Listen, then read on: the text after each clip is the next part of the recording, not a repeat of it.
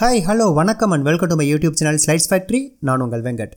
இன்றைக்கி நான் உங்களுக்கு சொல்கிறதுக்காக எடுத்துகிட்டு வந்திருக்கிற கதை சித்தன் போக்கு. இந்த கதை எழுதிய ஆசிரியர் எழுத்தாளர் பிரபஞ்சன்.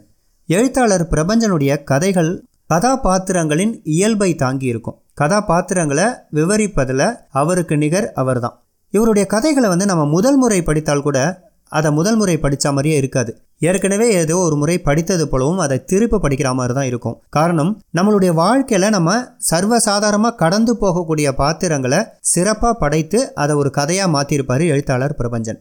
நாம் கடந்து அதை ஒரு பொருட்டாவே மதிக்காமல் போன பாத்திரங்களை எழுத்தாளர் பிரபஞ்சனின் எழுத்துக்களில் பார்க்கும்பொழுது அதனுடைய முக்கியத்துவம் நமக்கே இரண்டாவது முறையாக காட்டப்படுவது போல் இருப்பது தான் வந்து பிரபஞ்சனுடைய எழுத்து ஆளுமை அப்படிப்பட்ட ஒரு அருமையான கதை தான் இந்த சித்தன் போக்கு.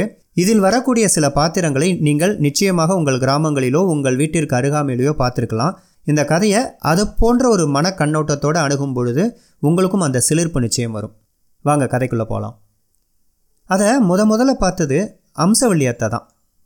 அவள் தான் ஊருக்குள்ளே வந்து அந்த சமாச்சாரத்தை எல்லார்ட்டையும் சொன்னான். அத்தை அதை பார்த்து இன்னையோட மூணாவது நாள் ஆயிடுச்சு. தினம் தினம் விடிஞ்சு நாலு நாழிகைக்கு பிறகு பொம்பளைங்க குளிக்கிற படித்துறைக்கு அந்த பக்கமாக இருக்கக்கூடிய அரச மரத்தண்டையை தான் அத்தை குடம் விளக்கி நீர் எடுப்பது வழக்கம். அந்த அரச மரத்துக்கு கொஞ்ச தூரத்தில் நெட்டிலிங்க மரம் பக்கமாக இருக்கக்கூடிய வேசீத சிங்கப்பூர் செட்டியாரோட கல்லறை பலகை மேலே தான் அது உட்காந்துருந்துச்சு அத்தை அதை கவனிச்சிட்டா. அசல் ஒரு மனுஷனாட்டம் இருக்கானே? தோளில் காசி துண்டு மாதிரி ஒரு துண்டு. அறையில் என்ன நிறம்னு அனுமானிக்க முடியாத அளவுக்கு ஒரு நிறத்தில் ஒரு வேஷ்டி. இது சகிதமாக அது ஓடும் தண்ணீரையே பார்த்துக்கிட்டு அமர்ந்துருந்துச்சான் அது அத்தைக்கு ரொம்ப விசித்திரமாக இருந்துச்சு. அது என்ன பத்திரிக்கை படிக்கிற மாதிரி அந்த தண்ணியை படிக்குது? ஆற்று ஜலத்தில் அப்படி என்ன எழுதியிருக்கும்? சுத்த பைத்தியக்கார மனுஷனாட்டம் இருக்கானே அப்படின்லாம் நினச்சாலாம். இப்படி நினச்சிக்கிட்டே தண்ணி எடுத்துக்கிட்டு அவள் போயிட்டாலாம். ரெண்டாவது நாளும் ஏதோ அகஸ்மாத்தமாக அந்த பக்கம் திரும்ப நேத்திக்கு எப்படி உட்காந்துருந்துச்சோ அதே மாதிரி அச்சு அசலாக உட்காந்து தண்ணியே பார்த்துக்கிட்டு உட்காந்துருந்துச்சான் அந்த மனுஷன். இவளுக்கு இன்றைக்கி ரெண்டாவது நாள் ஏதோ ஆவல் மீற அத்தை அந்த மனுஷனுக்கு கிட்ட போய் பார்த்தாலாம். பக்கவாட்டு முகம்தான் அவளுக்கு தெரிஞ்சிருக்கு. எதை பற்றியும் சலனம் இல்லாமல் தண்ணியே பார்த்துக்கிட்டு இருக்கு கத்தி முனை மாதிரி அப்படி என்ன ஒரு மூக்கு? ஜட மாதிரி அலட்சியமாக வளர்ந்துருந்த தலைமுடி காதுக்கு கீழே ஆளை விழுது மாதிரி விழுந்திருந்துச்சு. அது தோல் மேலே வந்து தாங்கிட்டு இருந்துச்சு. சாமியாரா இருக்குமோ? அப்படின்னு தோணிச்சான். மூன்றாவது நாள் படுக்கையில் கண்ணை பிட்டுக்கிறப்பயே அத்தைக்கு வந்து அந்த சாமியார் நினைப்பு தான் வந்துச்சான். எதுக்கும் இருக்கட்டும் அப்படின்னு சாமி மாடத்தில் இருந்த ரெண்டு வாழைப்பழங்களை எடுத்துக்கிட்டு இன்னைக்கு அத்தை குளத்துக்கு போனாலாம் குடத்தை கரையில் வச்சுட்டு மனசை தைரியப்படுத்திக்கிட்டு அந்த சாமியார் கிட்ட போனாலாம் என்ன ஆச்சரியம்? முந்தின ரெண்டு நாள் இருந்த அதே மாதிரி உட்காந்துருந்துச்சான் அச்சு அசலாக அப்படியே அந்த பக்கவாட்டு முகம் அதே கத்தி மூக்கு ஒவ்வொரு அடியாக எடுத்து வச்சு சாமியார் பக்கம் போய் நின்றுக்கிட்டு சாமி அப்படின்னு கூப்பிட்டாலாம் அத்தை. சாமிகிட்டேருந்து எந்த சலனமும் இல்லை. எட்டி சாமி பார்க்குற அதே தண்ணியை இவளும் பார்த்தாலாம் வெறும் தண்ணி தாங்க. விசேஷமாக சாமிக்குன்னு எதுவுமே அங்கே எழுதி இல்லை. இப்போ திருப்பி அவள் சாமி அப்படின்னு கூப்பிட்றா. இதுக்கும் சாமிக்கிட்டேருந்து எந்த ஒரு அசைவுமே இல்லாமல் இருந்துச்சு. ரெண்டு கையும் பக்கவாட்டில் ஊனிக்கிட்டு சம்மணம் போட்டு அமர்ந்திருந்த சாமிக்கு கிட்ட போயிட்டு தான் கொண்டு வந்திருந்த இரண்டு வாழைப்பழங்களை அந்த சாமியோட காலாண்டை வச்சுட்டு வந்தாலாம் அத்தை. இப்போ சாமி லேசாக அசைஞ்சுதான். அதுக்கு பிறகு அந்த பழங்களை பார்த்துச்சான் அதுக்கப்புறம் திரும்பி அத்தையை பார்த்துச்சான் அப்பா என்ன ஒரு கண்ணு நெருப்பு துண்டம் மாதிரி. உடனே சட்டுன்னு அந்த கண்ணு குளிர்ந்துச்சான் ஒரு குழந்தை மாதிரி. அந்த தாடி சடை மாதிரி முடிகளுக்கு உள்ள இருக்கக்கூடிய முகம் மேகங்களுக்கு இடையே சிக்கி கொண்ட சந்திரன் போல பட்டுச்சான் அத்தைக்கு. அத்தைக்கு அவனை பார்த்தோன்னே கும்பிட தோணிச்சான். சாமி இதழ் பிரிக்காம சிரிச்சுதான். கண்ணால சிரிக்கிற சிரிப்பு அத்தைக்கு முதல் முறையா அப்பதான் கிடைச்சிருக்கு. சாமி பழத்தை தொட்டு பார்த்துட்டு அதே கண்களோட அத்தையும் பார்த்து திரும்பவும் கண்ணாலேயே சிரிச்சுதான். சாமி மூணு நாளா சாப்பிட்டீங்களா? இருந்த இடத்துலயே உட்காந்துருக்கீங்களேன்னு கேட்டாலாம் அத்தை. சாமி அதுக்கும் சிரிச்சுதான். அத்தை தான் ஊருக்குள்ள வந்து விஷயத்த எல்லார்கிட்டையும் பரப்பினான். முதல்ல மணியக்காரர் மருமகள் அத்தைக்கு எதிராக வந்தா அவ பிள்ளையாண்டு இருந்தா அடுத்த மாசம் தாண்டாது. பெண்ணா இருக்கும் முகம் ஜிவு ஜிவுன்னு இருக்கு. தான் பார்த்த செய்தியை அவகிட்ட விவரமாக சொன்னாலாம் அந்த சுந்தரியும் எல்லாத்தையும் அமைதியாக கேட்டுக்கிட்டு ரொம்ப அலட்சியமாக சொன்னாலாம் அத்தை ஒம்பது வருஷத்துக்கு முன்னாடி ஓடி போயிட்டாங்கன்னு சொன்னீங்களே உங்கள் புருஷன் அவராக இருக்குமோ நல்லா பாருங்க. குறும்பு தான் அவளுக்கு. அதுக்கப்புறம் சின்னி கோபால முதலியார் சங்கரன் செட்டியார் இப்படின்னு சில முக்கியஸ்தர்கள் சாமியாரை போய் பார்க்க போனாங்க. ஒரு விஷயம் அவங்களுக்கு தெளிவாயிடுச்சு. சாமியார் ஒரு மௌன சாமியார். சாமியாரோட ரிஷி மூலம் பார்க்கக்கூடாது. தெரிந்து கொள்ள வேண்டிய அவசியம் இல்லை தானே சாமி மிகவும் விசித்திரமான பெருவழியாக இருந்துச்சு. யாரோடும் பேசுறதில்ல. முத்துளக்கியோட உப்பு மண்டிக்கு பின்னால் இருக்கிற பாறைக்கல்லில் வந்து உட்காரும் தரையை பார்க்க ஆரம்பித்தா மணிக்கணக்காக தரையே பார்த்துக்கிட்டு இருக்கோம். அண்ணாந்து ஆகாசத்தை பார்க்க ஆரம்பித்தா மணிக்கணக்காக ஆகாசத்தையே பார்த்துட்ருக்கோம் யாராச்சும் போய் சாமின்னு கூப்பிட்டு உலுக்கி வாங்க நம்ம வீட்டுக்கு சாப்பிடலான்னு திரும்ப திரும்ப பத்து வாட்டியாவது வலுக்கட்டாயம் பண்ணி கூப்பிட்டா தான் சாமி எந்திரிக்கும். சாமிகிட்ட இன்னொரு விசேஷமான பழக்கம் இருந்துச்சு. இலையில போட போட சாப்பிட்டுக்கிட்டே இருக்கும். எதையுமே மிச்சம் வைக்கக்கூடாதுங்கிற ஒரு பிரமாணம் எடுத்த மாதிரி சாப்பிட்டுக்கிட்டே இருக்கும். ஆரம்பத்துலலாம் சமைச்ச சாப்பாடு எல்லாத்தையும் சாமிக்கே கொட்டி விதிர் விதித்து போனாங்களாம் அந்த ஊர் பெண்கள்லாம். போக போக அவங்களே ஒரு வரம்பை வச்சுக்கிட்டு நிறுத்திக்கிட்டாங்களாம். சாமினா திருநீர் கொடுக்காம எப்படி? ஜனங்களுக்கு தான் துன்பம் ஏற்படுதுங்கிறது பசி மாதிரி ரொம்ப இயற்கையான விஷயமா இருக்கு. அதனால் அவங்க சாமிக்கு முன்னால் வந்து நின்று தன்னோட குறைகளெல்லாம் விண்ணப்பிச்சாங்களாம். அப்புறம் கையை நீட்டி யாசகர்கள் மாதிரி நின்றுக்கிட்டே இருந்தாங்களாம்.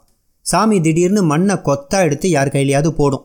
அப்படி போட்டுடுச்சுன்னா சந்தோஷமாக சாமி வரம் கொடுத்துச்சுன்ட்டு குதிச்சுக்கிட்டே ஓடி போவாங்களாம் அவங்க. மனத்துயரம் போனால் மற்ற துன்பங்களாமும் போனது மாதிரி தானே இன்னொரு சுவாரஸ்யமான பழக்கமும் சாமிகிட்ட இருந்துச்சு. எப்படியாவது ஒரு நாளைக்கு கண்ணில் பட்ட கடைக்குள்ளே போகும். கடைக்காரர் பதறி போய் எந்திரிச்சு வாங்க சாமி வாங்கன்னு கூப்பிட்டு கல்லாவை திறந்து வச்சுட்டு ஓரமாக நிற்பார் சாமி தனது இடது கையை கல்லாக்குள்ளே விட்டு கொத்தா அள்ளி எடுக்கும். அது ரூபா நோட்டாகவும் இருக்கலாம் சில்லறை காசாகவும் இருக்கலாம். அதை கொண்டு வந்து கண்ணில் படுற ஏழை பிச்சைக்காரவங்களுக்கு போட்டுட்டு போயிடுமா சாமி எந்த கடையில் பூந்து காசு அள்ளுதோ அந்த கடையில் வியாபாரம் செழிக்கும்னு அந்த கடைக்காரர்கள் சொன்னாங்க. ஈ. கரு பாவண்ணாவோட கடைக்கு போய் காசை எடுத்து பிச்சை போட்டு தான் சாமி. பாருங்கள் பல வருஷமாக இழுத்துக்கிட்டு இருந்த வியாஜியம் முடிஞ்சு பாவண்ணாவுக்கு நாலு லட்சம் பொறுமானம் உள்ள சொத்து வந்து சேர்ந்ததுங்கிற சங்கதியும் மார்க்கெட்டில் பரவிடுச்சு. பங்காரு அம்மாளோட தலைப்பெண் சீதாலட்சுமி ருதுவாகி எட்டு வருஷம் ஆகியும் இன்னும் கல்யாணம் குதிராமல் ஊசி போய் உட்காந்துருந்தாலாம் என்ன ஆச்சரியம்? சாமி மண்ணு கொடுத்த மூணாவது நாளே வடக்க இருந்து வரன் வந்து கண்மூடி கண் திறக்கிறதுக்குள்ளே கல்யாணமும் ஆகி அதோட சரியாக பத்தாவது மாதம் கொழுக்கு கொழுக்குன்னு ஒரு பெண் பிள்ளையும் பெற்றுட்டாலாம் இந்த சகதியும் ஊருக்குள்ளே பரவ மண்ணுக்கு மவுசு பெருகி தொடங்கிடுச்சான் ஆனால் சாமி மட்டும் முதல் நாள் அந்த ஊருக்கு வந்தப்போ எப்படி இருந்துச்சோ அப்படியே தான் மூணு வருஷங்களாயும் இருந்துச்சான் அதே ஆத்தங்கரை உப்பு மண்டி பாறைக்கல் நாயக்கர் தோப்பு தென்னங்கொல்லை அத்தையோட குடிசைக்கு வெளித்தரை இப்படி பல இடங்களில் கடந்துச்சான் சாமி.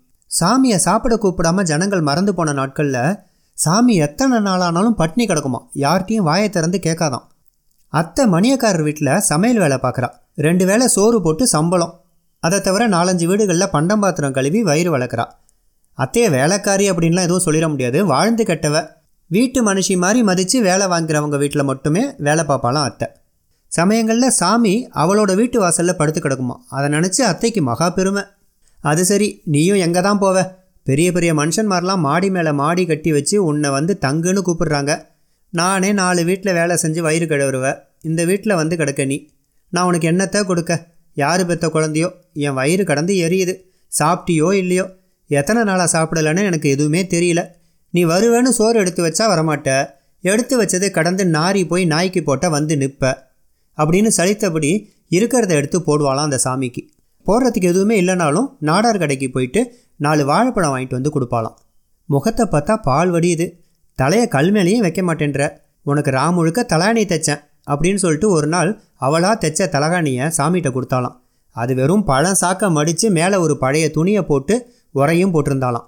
சாமி அதை தன் முன்னாடி பார்த்ததும் அவளை பார்த்து சிரிச்சுதான். அதே உதடு பிரிக்காத சிரிப்பு. என்ன அழகான சிரிப்பு. இந்நேரம் கல்யாணம் மட்டும் பண்ணிட்டு இருந்தேன்னா நாலு பிள்ளைங்களை பெற்றிருப்ப என்னத்துக்கு இந்த மாதிரி ஊர் சுமையை தோளில் போட்டுக்கிட்டு திரியிற சாமி? எனக்கு தெரியும். மனுஷா ஏன் குடும்பத்தை திறக்கணும்? பொண்டாட்டி புள்ள சுகத்தை இழக்கணும்? இது எல்லாமே எனக்கு தெரியும். சாமியார்னு ஒரு மனுஷன் எதுக்கு புறப்படணும்னா சாமியார்னு புறப்பட்டால் தான் எல்லாருமேலேயும் அன்பு பாராட்ட முடியும். குடும்பத்தில் இருந்தால் எல்லாரையும் சமமாக பார்க்க முடியாதே. அதான் வீட்டை விட்டு புறப்பட்டியாக்கும்? அதுவும் சரிதான். சொல்ல மறந்துட்டேன். சுப்புனி நேற்று என்னை கூப்பிட்டு விட்டாரு. அதான் சாமி ஸ்டோர் வச்சுருக்கிறாரே மொத்த வியாபாரி. ஊரில் பெரிய கடை முதலாளி. அந்த ஆள் தான் என்னன்னு போய் கேட்டேன். உங்கள் சாமி எல்லா கடைக்கும் போகுது நம்ம கடைக்கு மட்டும் ஏன் வரலன்னாரு. எனக்குன்னு தெரியும் சித்தம்போக்கு சிவம்போக்குன்னு சொல்லுவாங்க. அது மாதிரியாங்காட்டியும் இது அப்படின்னேன் நீ சொல்லு அத்தையம்மான்னு சொன்னான் நீங்கள் சொல்கிறதுக்காக நான் சாமிகிட்ட சொல்கிறேன் கேட்குறதும் கேட்காதும் அது இஷ்டம்னு சொல்லிட்டேன். போகிறதும் போகாதும் உஞ்சோலி. சுப்புனி பற்றி ஊருக்கே தெரியும். பாக்கு பருப்புன்னு பலதும் வியாபாரம் பண்ணுற மொத்த வியாபாரி. அது மட்டும் இல்லாமல் நிலத்தின் பேர்லேயும் வீட்டின் பேர்லேயும் கடன் கொடுத்து மக்கள் அதை கட்ட முடியாமல் திணறும் போது அந்த வீட்டையும் நிலத்தையும் தம் பேரில் எழுதி வாங்கிப்பாருன்னு ஊருக்குள்ளே பேச்சு இருக்குது ஆனால் அந்த மாதிரி ஆட்கள் தான் கோவிலுக்கு ட்ரெஸ்டியாக வராங்க. அதபடி சிவன் கோயிலுக்கும் கிருஷ்ணர் கோயிலுக்கும் அவரே ட்ரெஸ்டி ஆனார். விளைவு அம்பாலும் தாயாரும் கவரிங் நகை போடும்படி ஆயிடுச்சு. சுப்புனி நாளுக்கு நாள் மேலே போயிட்டு தான் இருந்தார். அன்னைக்கு சுப்புனி கடை திறந்து கல்லாக்கடியில் வந்து அமர்ந்தார். அநேகமாக எல்லா சுவாமி படங்களும் அவர்களுடைய தேவிமார்களோடு இருந்த படங்களும் அங்கே மாட்டியிருந்தது. எல்லாத்துக்கும் தினம் தினம் புஷ்பம் சாத்தி சூடம் கொளுத்துறதுக்குன்னே ஒரு பிராமணரை வேலைக்கு நியமிச்சிருந்தார் சுப்பினி. அவரும் வந்து தன்னோட கடமையை ஆற்றி விட்டு போயிட்டார். மாங்காட்டு வியாபாரி தான் முதல் போனிக்கு வந்தார். பாக்கு வியாபாரம் நடந்துகிட்டு இருந்தது. சுப்புனி கல்லாப்புட்டியை திறந்தார். சுகமான சாம்பிராணி புகை வெளியேறிச்சு. வந்திருக்கிற வியாபாரி பழைய வாடிக்கை தான்னாலும் ராசிக்காரனான்னு தெரியல. இரவு வீட்டுக்கு எடுத்து சென்று சாமி படத்துக்கு முன்னாடி வச்சிருந்த காசை காலையில் கடையை திறக்கும்போது கல்லாக்குள்ளே போட்டு எடுப்பாராம். அது அவரோட வழக்கம். அன்னைக்கும் அதே மாதிரியே செஞ்சார். வாசலில் அப்போ தான் சலசலப்பு கேட்டுச்சு. சாமி உள்ளே வந்துட்டு இருந்துச்சு. அதே பழசான அழுக்கு வேட்டியோட யாரையுமே கவனிக்காமல் சடசடன்னு உள்ளே நுழைஞ்சிச்சு சாமி. சுப்புனி திடுக்கிட்டு ஆனந்த அதிர்ச்சியோடு எழுந்து வரவேற்றாராம். வாங்க சாமி வாங்க. எப்போவோ வந்திருக்கணும். இப்போ தான் வேலை வந்துருச்சாக்கும். வரணும் வரணும். அப்படின்னு சொல்லிட்டு கல்லாவை திறந்து வச்சுட்டு ஒதுங்கி நின்னார். சாமி கல்லாவுக்கு முன்னாடி வந்து நின்று ஒரு கணம் தயங்கிச்சு. எடுங்க சாமி. எவ்வளோ வேணால் எடுங்க. நீங்கள் எவ்வளோ நினைக்கிறீங்களோ அதை எடுங்க. பிச்சைக்காரங்களுக்கு போடுங்க. அப்படின்னு சுப்புனி சொல்ல கடையில் சாமான் வாங்க வந்தவங்க அந்த மாங்காட்டு வியாபாரி எல்லாமே சாமியே பார்த்துட்டு இருந்தாங்களாம். சாமி கொத்த பணத்தை அள்ளிச்சு தன்னோட இடது கையால். அதுக்கப்புறம் சுப்புனியை பார்த்து சிரிச்சுதான் பல்லு தெரியாமல் பணத்தை சுப்புனிக்கிட்டே நீட்டிச்சு. தன்னை அறியாமையே கையை நீட்டினாராம் சுப்புனி. தன்னோட இடது கையில் இருந்த காசை யாசகமாக நீண்ட சுப்புனியோட கையில் பொட்டுன்னு போட்டுச்சான் சாமி. அதுக்கப்புறம் சாமி கடையை விட்டு வெளில போயிடுச்சு. கதை இந்த இடத்தோட முடியுது நண்பர்களே. எதுக்காக அந்த உள்ள நுழைஞ்ச சாமி எல்லா காசையும் எடுத்து சுப்புனி கையிலேயே கொடுக்கணும்? இதை கொஞ்சம் கூர்ந்து கவனித்தா பிரபஞ்சனுடைய ஆழமான அந்த கருத்து புலமை வெளிப்படும். என்ன அவர் சொல்ல வர்றாரு இது மூலமாக அப்படின்னா சாமி வந்து மற்ற கடைகள் அதாவது நியாயமாக நேர்மையாக உழைக்கிறவங்களுடைய கடைகளுக்கெல்லாம் போயிட்டு கல்லாலேருந்து பணத்தை எடுத்து வெளியில் இருக்கக்கூடிய கஷ்டப்படக்கூடிய பிச்சைக்காரங்களுக்கு கொடுத்துட்டு போகுமா? அப்போ வந்து அந்த ராசியின் அடிப்படையில் அந்த எந்த கடையிலேருந்து பொருளை எடுத்து அதை பணத்தை எடுத்துச்சோ அந்த கடைக்காரர் வந்து ஓஹோன்னு போவார். இதுதான் வந்து இயல்பு. ஆனால் அந்த பிச்சை வாங்கியவர்கள் பிச்சைக்காரர்களாகவே இருந்துகிட்டு இருந்திருப்பாங்க. அதே மாதிரி இப்போ வந்து சுப்புனியோட கல்லாலேருந்து காசு எடுத்து சுப்புனி கையிலேயே கொடுத்தது மூலமாக அந்த சாமி என்ன சொல்லுதுன்னா நீ இதை போல் மற்றவங்க வயத்தில் அடித்து சம்பாதிச்ச பணம் வந்து உங்ககிட்ட எப்போ இருந்தாலும் நீயும் ஒரு பிச்சைக்காரன் மாதிரி தான் நான் உங்கள்கிட்டேருந்து பணத்தை எடுத்து உங்ககிட்டயே கொடுத்ததுனால நீ எப்பயுமே பிச்சைக்காரனாக தான் இருப்ப அப்படின்னு சொல்லாமல் சொல்லி போச்சான் அந்த சாமி. மனிதகுலத்தின் பரிணாமங்களை பேசக்கூடிய பிரபஞ்சனின் இந்த அருமையான சித்தன் போக்கு கதை உங்கள் எல்லாருக்கும் பிடித்திருக்குங்கிற நம்பிக்கையோட அடுத்த வாரம் மீண்டும் ஒரு நல்ல கதையுடன் உங்களை சந்திக்கும் வரை உங்களிடமிருந்து விடைபெறுவது உங்கள் வெங்கட். தேங்க்ஸ் ஃபார் வாட்சிங்